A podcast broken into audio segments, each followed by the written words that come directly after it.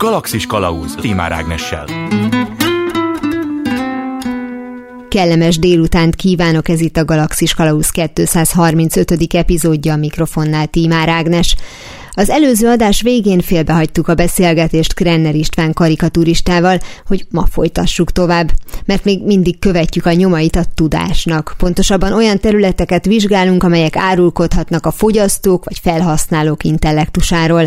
A múlt héten többek között arra jutottunk, hogy egyetlen viccről sem jelenthető ki egyértelműen, hogy fergeteges vagy éppen gyenge. A megvalósítás, az előadásmód, illetve a generációs különbségek más megvilágításba helyezik az adott tréfát.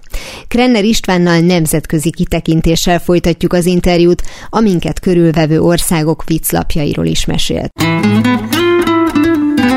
Első megálló másképp képzelik el a képes szöveges poént a franciák, a németek, amerikaiak vagy mi, és hogy esetleg van olyan, aki kifejezetten erős benne. Tehát most valószínűleg ők ugyanezt élik meg, de hogy annak idején, amikor még ez üthetett. Az összes vicclap megszűnt. Tehát az egész világon volt egy Eulenspiegel Berlinben, meg egy NDK-ban, akkor volt egy Gikobrász Prágában, akkor volt egy Darázs Szófiában, Törzselnéven, de volt egy krokodil Moszkvába, ami szintén a Pravda kiadónak, ez mind kiadók lapja volt.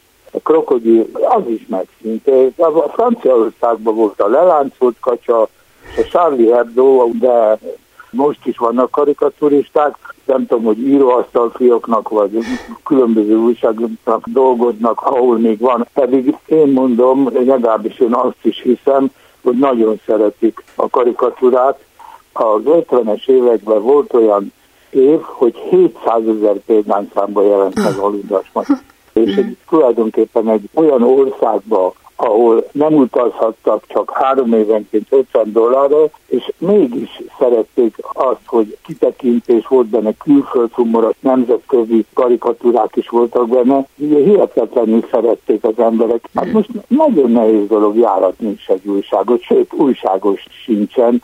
Tehát én azt mondom neked, hogy egy, egy igazi vicclap az, az olyan, mint egy igazi jó könyv, hogy meg kell fogni, lapozni kell benne, visszatérhetek hozzá, tehát nem biztos, hogy ez a Facebooknak a műfaja. Ez egy szükségmegoldás, hogy én is fölteszek három-négy rajzot, és megnézem a reakciót, és nagyon érdekes lemérni. Vagy amiről azt hiszem sokszor az nem is jön annyira be, vagy pedig egy teljesen kis ötlet, számomra kis ötlet, amit tulajdonképpen úgy rajzoltam meg, hogy nem biztos, hogy jó, de azért megcsináltam, és az viszi a pálmát, és több száz lájkot kap, és ez is egy érdekes történet, hogy teljesen más tetszik most, mint régen. Nem akarok politizálni, de szóval az emberek valahogy eltelítődtek ezzel az egésszel is. Lehet, hogy nem tudom, csak hálószoba vicceket, vagy kótvicceket, vagy székely vicceket, vagy állatvicceket kéne rajzolni, és akkor jobban örülnének. Amit mondtál, hogy meglepődsz azon, hogy nem olyan hatást ér el feltétlenül, amit te véltél volna, Igen. ebből te mondjuk levonsz az olvasó mondjuk személyiségére, intellektusára vonatkozóan valamiféle következtetés, tehát azt mondod, hogy hát így az egyszerű poénok jöttek be, az nagyobb lájkot kapott, vagy a, az olyan poénok, ami bár aktualitásra reagál, de egy olyan aktualitás, ami nem csak ahhoz jut el, aki követi a híreket, hanem egyszerűen benne van a levegőben, vagy pedig az, ami semmilyen szinten, vagy mint nagyon kevés szinten kötődik a, a mindennapokhoz, vagy Magyarországhoz, és van annyira univerzális, hogy mindenki megérti és szereti. Tudod, az az érdekes, hogy a Facebook a régi rajzaimat is földobja, amit 3, 4, 5, 6, 10 évet tettem föl, uh-huh. és olykor megosztom azokat is, ilyen retro rajzokat, hogy mit tudom, 2015-ben egy poént kitaláltam, vagy, vagy egy politikai poént megrajzoltam, nem mondom el, mert nem szabad karikatúrát szóban elmondani. A lényeg a lényeg, hogy azt írják a szemlélők, akik a Facebookomat szemlélik, és a rajzomat, hogy úristen, ez is ma milyen aktuális, tudod, hány rajzra kapom mm-hmm. ezt meg. Vannak ilyen örökérvényű rajzok, de nem a bürokrácia, nem ilyen jellegű dolgok, hanem párkapcsolati, vagy kereskedelmi, vagy infláció, vagy nem infláció, de nagyon sokszor megkaptam, és tényleg nem győzöm elégszer lehozni, van olyan rajzom, amit minden évben fölteszem, és minden évben megkapom, hogy ez milyen aktuális, pedig ott van a dátum, hogy mikor jelent meg először. Szóval tulajdonképpen örökérvényű rajzaim is vannak, és mondom, hogy most már nem politizálok, és nem, szóval nem rajzolok államférfiakat, államfőket, tehát hogy mondjam, közéleti rajzokat még csinálok, de nagyon érdekes, hogy majdnem az, hogy olyan, mint az ilyen Jolly Joker rajzok, így szoktam írni, hogy amit minden évben, vagy minden kurzus alatt el lehet adni.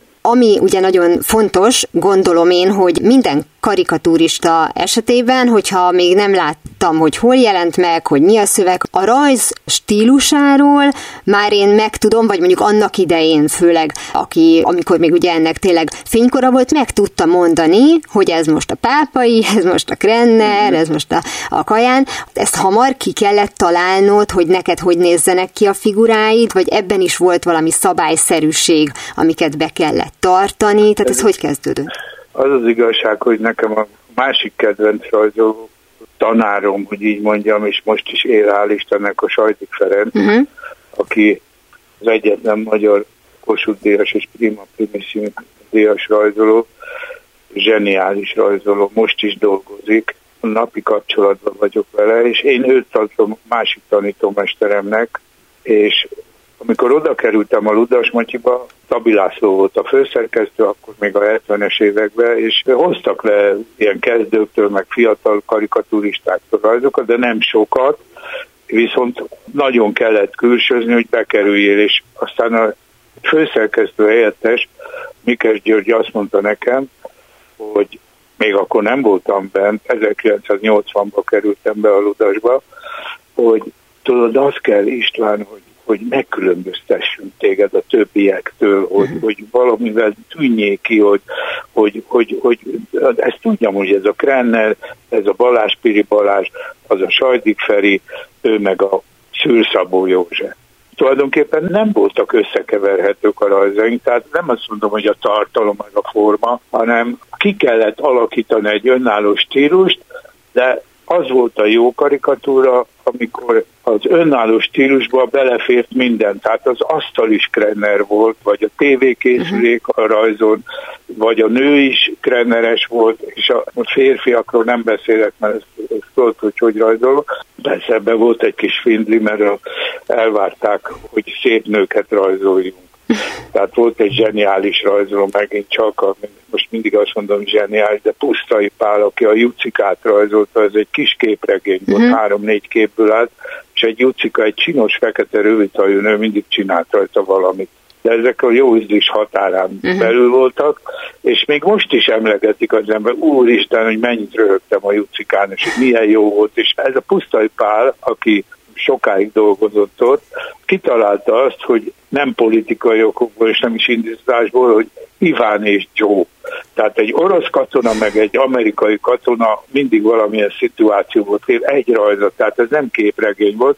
Ezt lehet, hogy akkor elvárták a, akkori időkben, hogy mindig az Iván mondja az okosabb dolgot, ez a jobb szöveget, de lehet, hogy nem. Szóval ilyen dolgokkal operáltunk, tehát hogy megkülönböztethetők legyünk, és hát természetesen a tartalomhoz is lehet igazítani a formát. Például a Feri, a Sajdik Feri, aki egy csomó mindent mhm. rajzolt, gyerekkönyveket, a pompom meséitől kezdve a mhm. bontott csirkéig, a tévéreklám, mindent ő rajzolta, azt messziről meg lehet ismerni. Szerintem bárki megismeri, még most is. Említetted ezeket a Jucika rajzokat, és mondtad is, hogy de ezek a jó ízlés határán belül voltak, tehát valamiféle szabályzat lehetett, de szerintem ezt érezte a rajzoló, hogy mi az, ami Bizony. belefér, de maguk a határok változtak. Tehát, hogy például, ha most így belelapoznál egybe-kettőbe, megnéznél egy-két ilyen rajzot, akkor lehet, hogy ma is szemmel azt mondanád, hogy hát ez lehet, hogy mondjuk sértené a nőket, ez valaki másnak esne rosszul, tehát hogy lehet, hogy akkor megengedőbb volt ez a terület? Ez lehet, hogy már hallottad, hogy a Tabi Lászlóék idejében, hogyha véletlenül valaki női melbimbot rajzolt egy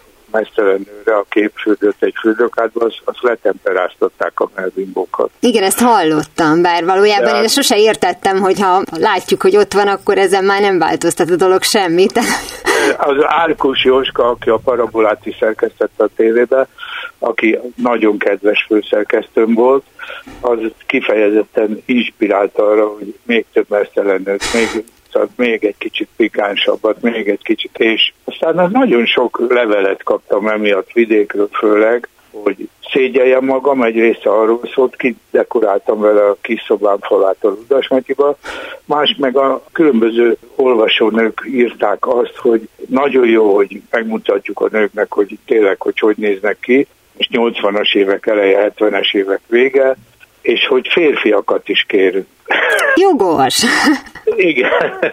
Tehát, hogy nem azt mondták, hogy mindent akarnak látni, de hogy mesztelen férfi is legyen a dologban, és akkor én már csináltam, kurirban meg pláne.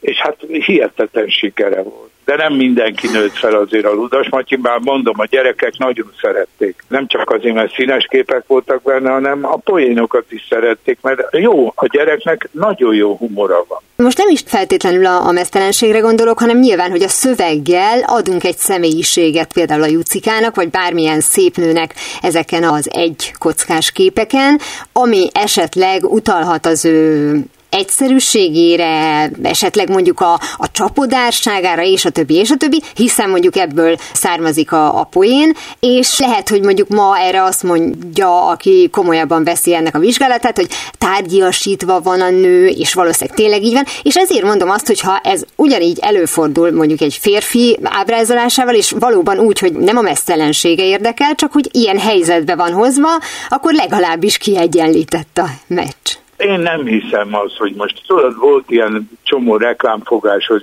minden kártyanaptáron egy mesztelen nő volt a 80-as Igen. években, az autókomitól kezdve a kukorica befőttig mindent ezzel reklámoztak, hogy egy bikinis vagy fürdőruhás nő volt rajta. Ott én például tényleg úgy éreztem, hogy tárgyilosítva van a nő. Uh-huh. De ezek nem öncélú, tehát az, hogyha egy ágyjelenetben a nő felső rész nélkül van, az egy természetes dolog, de nem azért van ott, mert, mert azért, mert ágyban van, és valamire készülődnek, vagy fölébredtek éppen, vagy reggeli uh-huh. tornáztak, stb. stb. stb.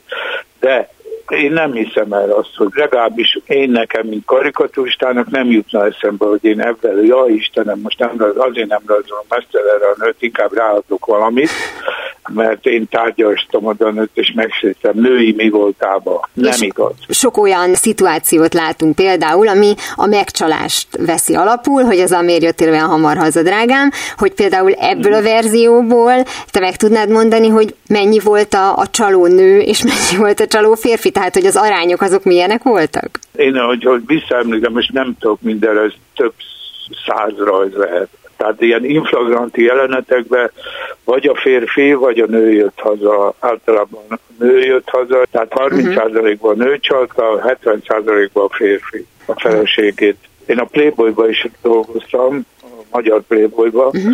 évekig, sőt grafikai szerkesztős voltam, és ott aztán minden bele volt, tehát ágyjelenetek tönkelege, inflagranti oldalak voltak, stb. stb de körülbelül a 70-30. Nem felezném, nem 50-50, 70-30. Hogyha valamiféle negatív tartalmat fűzünk az egyik szereplőhöz, akkor mégiscsak ahhoz, aki csal, úgyhogy akkor a lelkem megnyugodott, de erről tovább is lépnék. Ugye több olyan részben pályatársat, részben tanítómestert felsoroltál, akik fontosak voltak a te munkásságod során. A tanítómesterek, akiket felsoroltál, ők mit tudtak tanítani, hiszen azt nem tudják megtanítani, hogy te szépen tudj rajzolni, nem tudják megtanítani azt, hogy te humoros legyél. Mi az, amire a szabályokon kívül, amit említettél, hogy melyik oldalon kell lenni a poénnak és a többi, amit át tudtak adni? A Kaján Tibornak a gondolkodásmódját, a látásmódját, szerettem az egyszerűségét, az egyszerűségre való törekvését, hogy minél egyszerűbben kifejezni, és mégis minden a helyén volt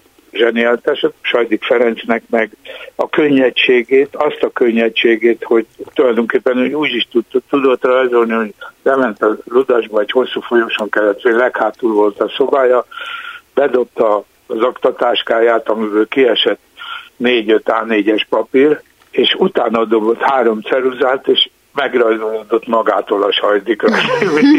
mondtam, hogy hihetetlen könnyed volt, és én még mindig nagyon merev vagyok ehhez képest, legalábbis úgy érzem, bár én is sokat fejlődtem, amikor rendszerváltás zajlott, és hihetetlen sokat dolgoztam, tehát a magyar humoristák, most nem csak a karikaturisták, hanem az írók is, Földes Péter és társai, hihetetlen módon jól abszolváltuk ezt a rendszerváltást. Tehát láttuk a lényeget, láttuk, hogy mivé fogunk fejlődni, egy kicsit előre gondolkoztunk, és egy csomó minden visszajött, ugye a horti rendszer, hogy elővették a ruhákat, fölöltötték a, a régi ruhákat, stb. stb. Ezt mindent megcsináltuk. Az volt az egészben a poén, hogy egyszer odajött hozzám az egyik kollégám, és azt mondta, hogy Pista, te el nem tudod képzelni, hogy mennyit fejlődtél a rendszerváltására.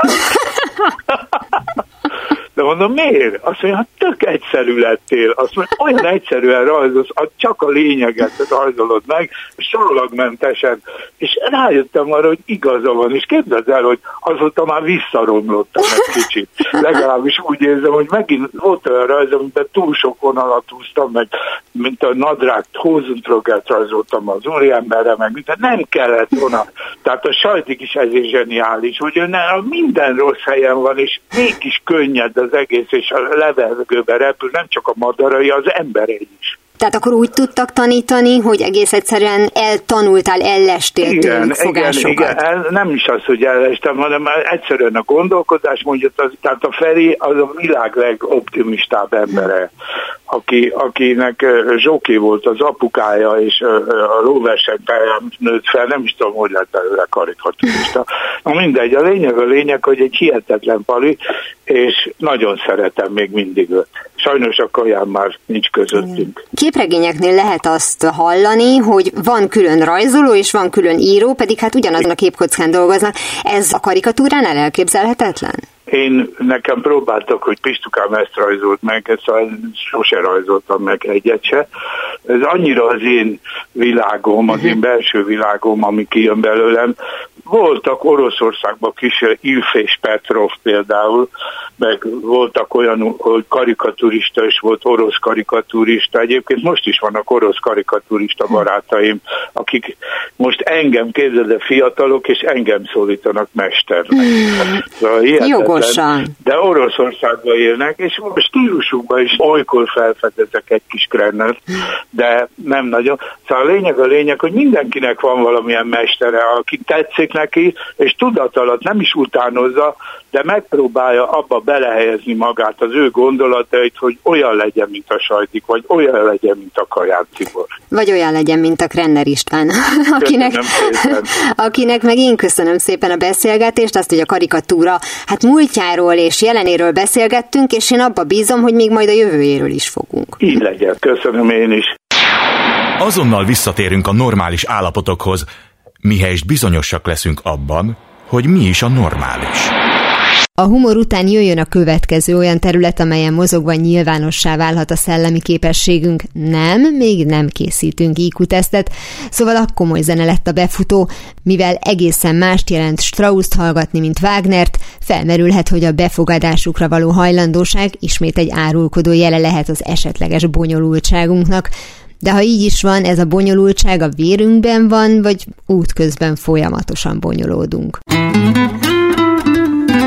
Második megálló Zelinka Tamás van velem, zenepedagógus, a Párlándó online folyóirat felelős szerkesztője. Jó napot kívánok! Jó napot kívánok, kedves Ágnes! Zenéje és hallgatója válogatja, hogy ki mit ért meg, mi az, amit tetszik neki, mi az, amit be akar fogadni. A zene tényleg egy olyan nyelv, amit mindenki ért. Erre egy ragyogó példa éppen a magyar népzene. Mindössze 10 vagy 15 millió ember érti és beszéli a magyar nyelvet, mégis ha bárhol megszólal egy magyar népdal, tökéletesen tudják a hallgatók, hogy ez vidám, vagy szomorú, vagy bánatos, vagy gyászos, mert a zene lejtése, a zene hangulata teljességgel kifejezi ezeket az érzéseket, anélkül, hogy a szövegből akár egy szót is értenénk. Ez egyébként minden nemzetre igaz ön szerint? Én ebben hiszek, hogy minden nemzet így vonatkozik, hiszen a zene annyira érzelemgazdag, és annyira nem tudja eltitkolni a bánatot. Hát ezt se tudom képzelni, hogy egy gyászinduló táncos ritmusban szóljon. Egy vidám szüreti dal akár a gyászinduló hangját idézze fel. Ezek teljességgel követik a hangulatot. Kevés olyan művészeti ág van, amely az első pillanatban, még távolról is, annélkül, hogy látnánk, hogy mi történik. Pontosan tudjuk, hogy jókedvű gyermekek játszanak, vagy éppenséggel valami szomorúság történt. Mennyire tekinthető a zene iránti érdeklődés, vagy akár mondjuk a jobb zene, hogyha lehet ilyet mondani, iránti vonzalom egy született képességnek, vagy ez abszolút mindenkinél ugyanaz, ugyanakkora, és hogyha ezt a megfelelő irányba terelgetik, akkor lesz jobb. A zene iránti szeretet a születés pillanatától jelen van. Hát kezdem azzal, hogy amikor egy gyermek megszületik, azt szokták mondani, hogy felsír. Én meg mindig azt szoktam mondani, miért sírna? Végre kijött, végre megvan az a csoda, amire hónapokon keresztül vártunk, kilenc hónapig, ennyi héten, sok-sok héten keresztül, tehát kint van. Csak éppenséggel még nem tudja kezelni a hangok hatalmas tárházát, és így sír, az a szinte szirénázó sorozatban adja a hangokat. Hosszú-hosszú hónapok, sőt évekre lesz szükség, hogy ebből a hatalmas hangtartományból, amely a sírásban benne van, kezdje kiválasztani a magának fontos egy-két hangot.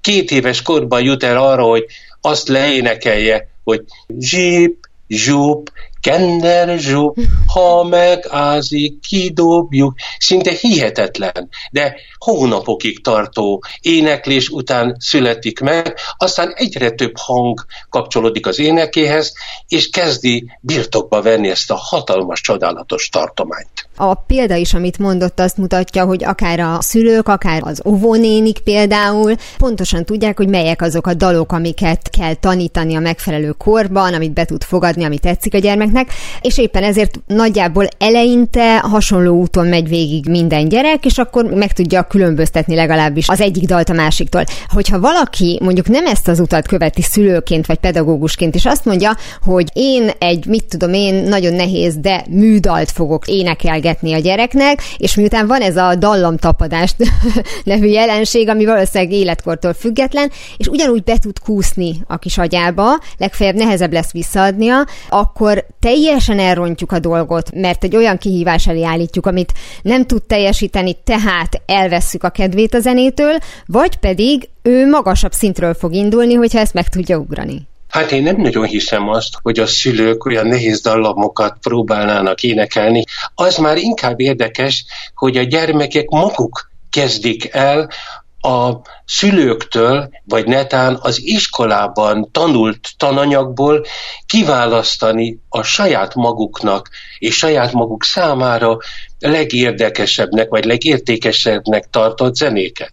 És elkezdődik egy olyan hatalmas különvállás, amely egyetlen egy tantárnál sem következik be az iskolai oktatás 12 év alatt, hogy általános iskolát és gimnáziumot is beleszámítsak, mint az ének zenénél, ahol létezik egy iskolai nyelv, egy iskolai zene, amit az ének zene órán tanul, hallgat, énekel, és aztán, amikor a szabad idejében szórakozással tölti az idejét, akkor egészen másfajta zenével él.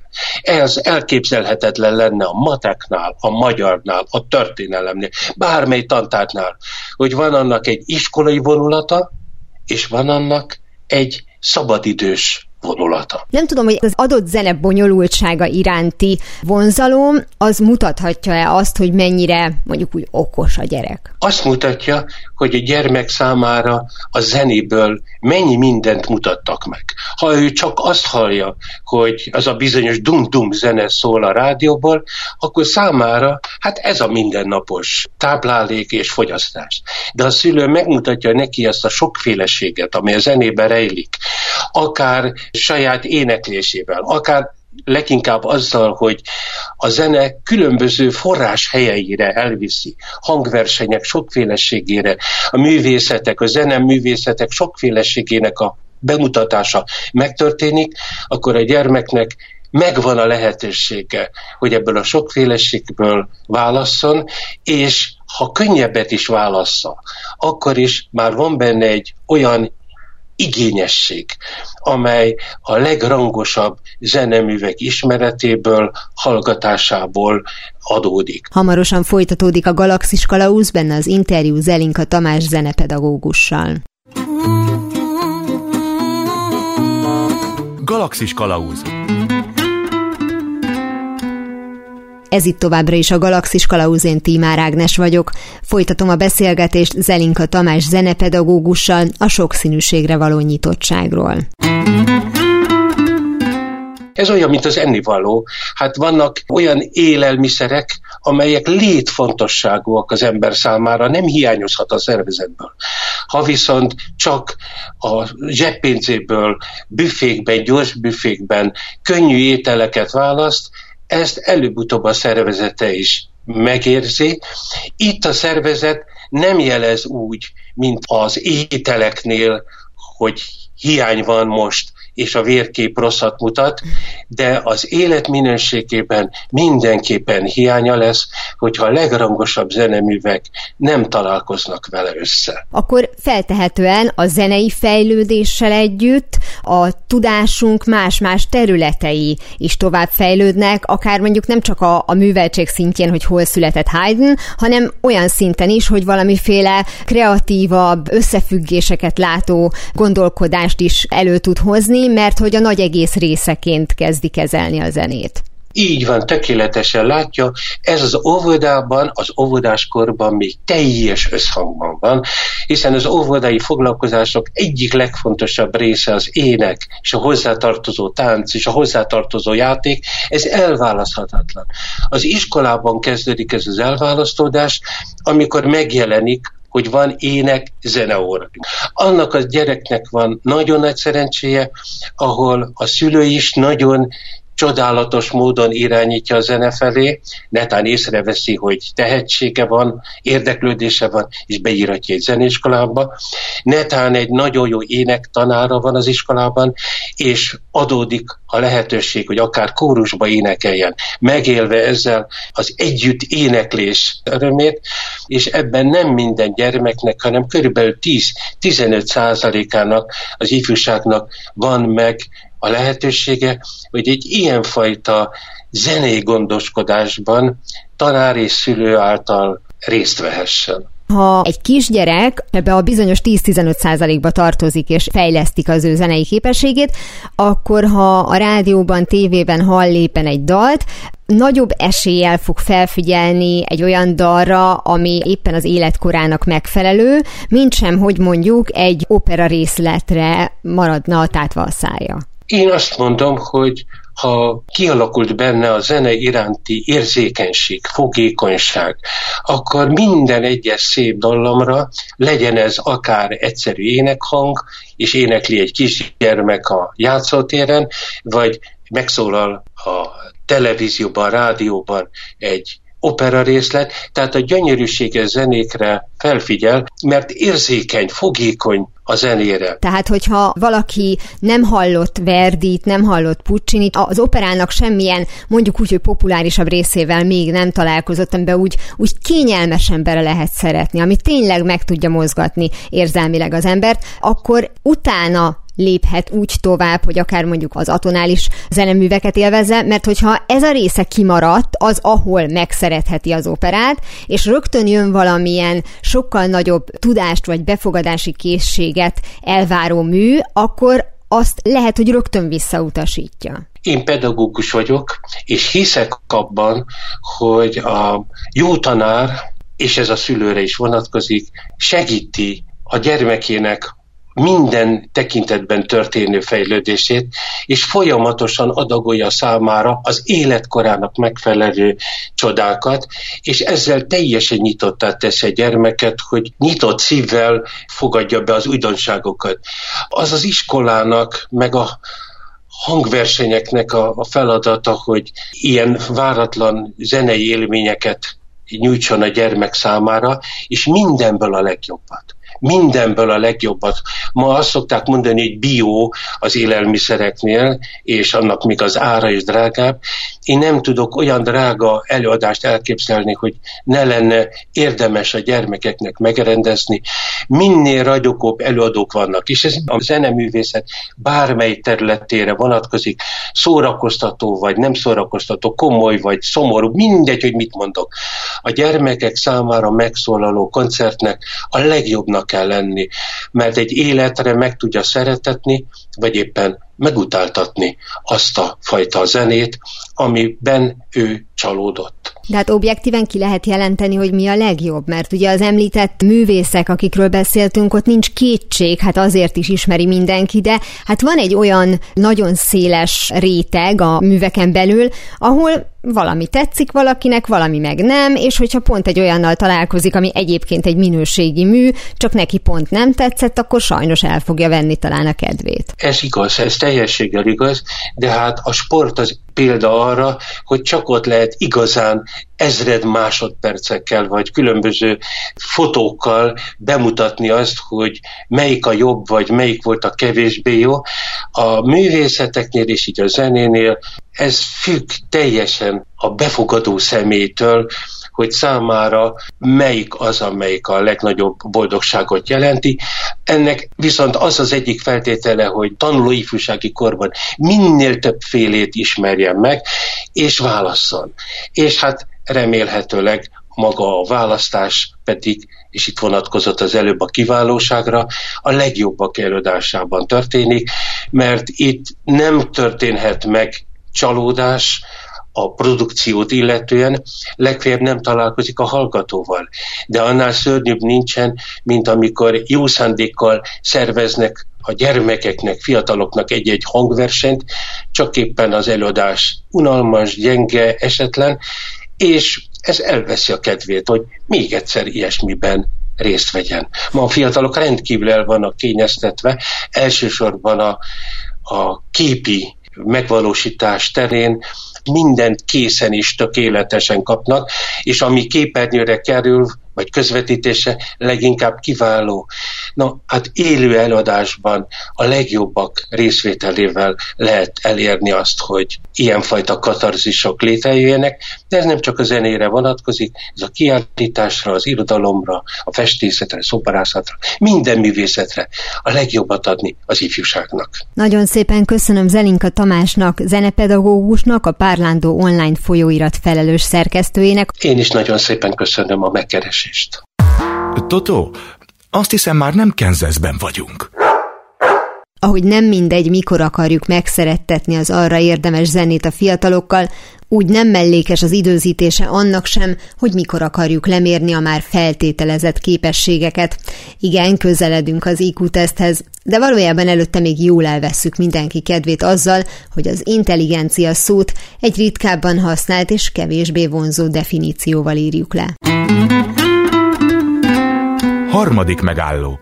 A vonalban Rót Mária, pszichológus, a Bábes Bolyai Egyetem professzor emeritusnak. Jó napot kívánok! Jó napot kívánok! Van-e olyan életkor a gyerekeknél, amikor még meg lehet mérni az úgynevezett velünk született intelligenciát, hogyha van ilyen, mert ezt nagyon sokszor használjuk, de nem tudom, hogy igazából ez egy körülírható kifejezése. Amióta a pszichológia létezik, már mint a 19. század végétől, mostanáig ez egy központi témája a pszichológiai vizsgálatoknak. Az első teszteket 120 évvel ezelőtt alkották, Binis és Simon orvosok olyan tesztet alkottak, ami a gyerekek ismereteit mérte fel, annak céljából, hogy a gyerekeket a megfelelő iskolába helyezzék el, hogy kiszűrjék azokat, akik nem felelnek meg egy bizonyos iskola szintnek. Tehát ezek a próbák elsősorban ismeretpróbák voltak. Később nem sokkal később, ugyancsak a 20. század elején, a téma az volt, hogy létezik egy általános intelligencia, amit már korán fel lehet mérni, és ami végig kíséri az életünket, és az az, amit mi manapság is úgy nevezünk, hogy az intelligenciánk, aminek segítségével alkalmazkodunk új helyzetekbe, és többek között a gyerekek alkalmazkodnak az iskolai tanulás követelményeinek, és utána később a munkába való elhelyezkedés követelményeinek is általában az új helyzeteket meg tudják oldani. Ugyancsak kb. száz évvel ezelőtt pszichológusok olyan kutatásokat tettek, amik azt mondták, hogy nem egy általános intelligencia létezik, hanem sajátos, specifikus képességeink vannak, amik együtt adják az intelligenciát, de ezen belül van olyan egyén, akinek az egyik típusú intelligenciája magasabb, mint a másik típusú intelligenciája. Tehát több faktor van, ezek egymástól többé-kevésbé független képességek, és hát ezeket fel lehet mérni. Tehát ilyen képesség, ugye a következtetési képesség, a jó memória, a matematikai gondolkodás, a zenei képesség és más ilyen sajátos képességek. Ahogy fejlődött a pszichológia, egyre több ilyen részképességet fedeztek fel a mai napig, amikor a kognitív pszichológia azt mondja, hogy műveletekről kell beszéljünk, hogy az agyunk képes bizonyos műveleteket véghez vinni, és ezeket a műveleteket nem csak, hogy a mi emberi agyunk meg tudja oldani, hanem a gépek is meg tudják oltani, és ezért beszélünk mesterséges intelligenciáról is. Ezek az említett különböző intelligent vagy képességek, ezek egyébként, amikor felmérésre kerülnek, akkor valóban mutatnak valami alapállapotot, vagy ezek tulajdonképpen ugyanúgy fejlődnek velünk, vagy pedig csak a tudatos fejlesztés által változik az eredményük? Ami halad a korral, azok az ismereteink, és a készségeink. Tehát megtanulunk számolni, és egyre gyorsabban tudjuk elvégezni a számolási műveleteket. Egyre jobban tudunk figyelni egyre nagyobb számú információra. A hallási reprezentációink, a képzeteink is egyre fejlődnek, és egyre jobban megtanulunk velük bánni. Persze egyesek azt mondják, hogy mindez a funkció, ez leginkább az adottságainktól függ, Lásd például a hallásunkat, vagy van zenei hallásunk, vagy egyesek szerint nincs zenei hallásunk, mások azt mondják, hogy meg egy ilyen speciális képesség esetében is nagyon sokat számít a fejlesztés. Hogy már kicsi korban sok zenét hallgatunk, és nem csak, hogy hallgatjuk, hanem produkálunk is bizonyos, nem tudom, zenei hangokat, utánozunk zenei hangokat, ritmust utánzó játékokat gyakorolunk, és ezáltal megtanulunk bánni ezekkel a képzetekkel, amik elsősorban a halláson keresztül zajlanak. Vagy a rajzolási képesség, ugye az is egy nagyon speciális tehetség, de ugyanakkor meg lehet tanulni formákkal bánni, formákat összeállítani, formákat dolgokat lebontani, stb. Tehát minden, ami speciális képesség, az lényegében nem csak velünk született, hanem kialakul az élet folyamán. Az egyik kérdése az volt, hogy mikor lehet ezt elkezdeni mérni. Uh-huh. Mindig mérhetünk vannak tesztek, amiket csecsemőkorban alkalmazunk, ugye a hat hónapos csecsemő az kell üljön, és kell figyeljen, és vannak olyan felmérő eszközeink, amik összehasonlítják a csecsemőnek a ismereteit azokhoz az ismeretekhez, amiket abban az életkorban kell produkáljon. Ez minden intelligencia tesztnek a fő kritériuma, hogy összehasonlítja a reális készségeket, azt, amit a gyerek bemutat, azokat az ismereteket, azokat a készségeket ahhoz, amit a standard tesztek megmutatnak, hogy abban a korban azt kéne tudni. Tehát az értelmi életkort összehasonlítják a reális életkorral. És ebből alakul ki az intelligencia hányados. Valaki intelligensnek mondunk, akkor, hogyha minél magasabb az intelligencia kóciense, tehát hogy az értelmi kora jóval magasabb, vagy minél magasabb a reális életkor. Ha azt mondjuk, hogy valaki intelligens, akkor szerintem rögtön arra gondolunk, hogy akkor okos, tehát okosabb másoknál. De itt valójában, amit ön is felhozott példának, hogy tud-e ülni abban a korban a csecsemő, és hogy mi az, amit a, a korának megfelelően el tud végezni, az a képesség, az azt mutatja, hogy az értelmi képessége az azon a szinten van-e, amivel fel tud ülni. De nyilván ennek semmi köze még ahhoz a fajta észbeli képességhez, amivel állandóan azonosítjuk az intelligenciát. Igen, tehát hogy a baba fel tud-e ülni hat hónapos korba, és jár-e egy éves korba, az persze attól is függ, azon kívül, hogy milyen jól táplálják, és hogy a biológiai érettsége milyen, és attól is függ, hogy a gyereket mennyit ültetik fel a szülei.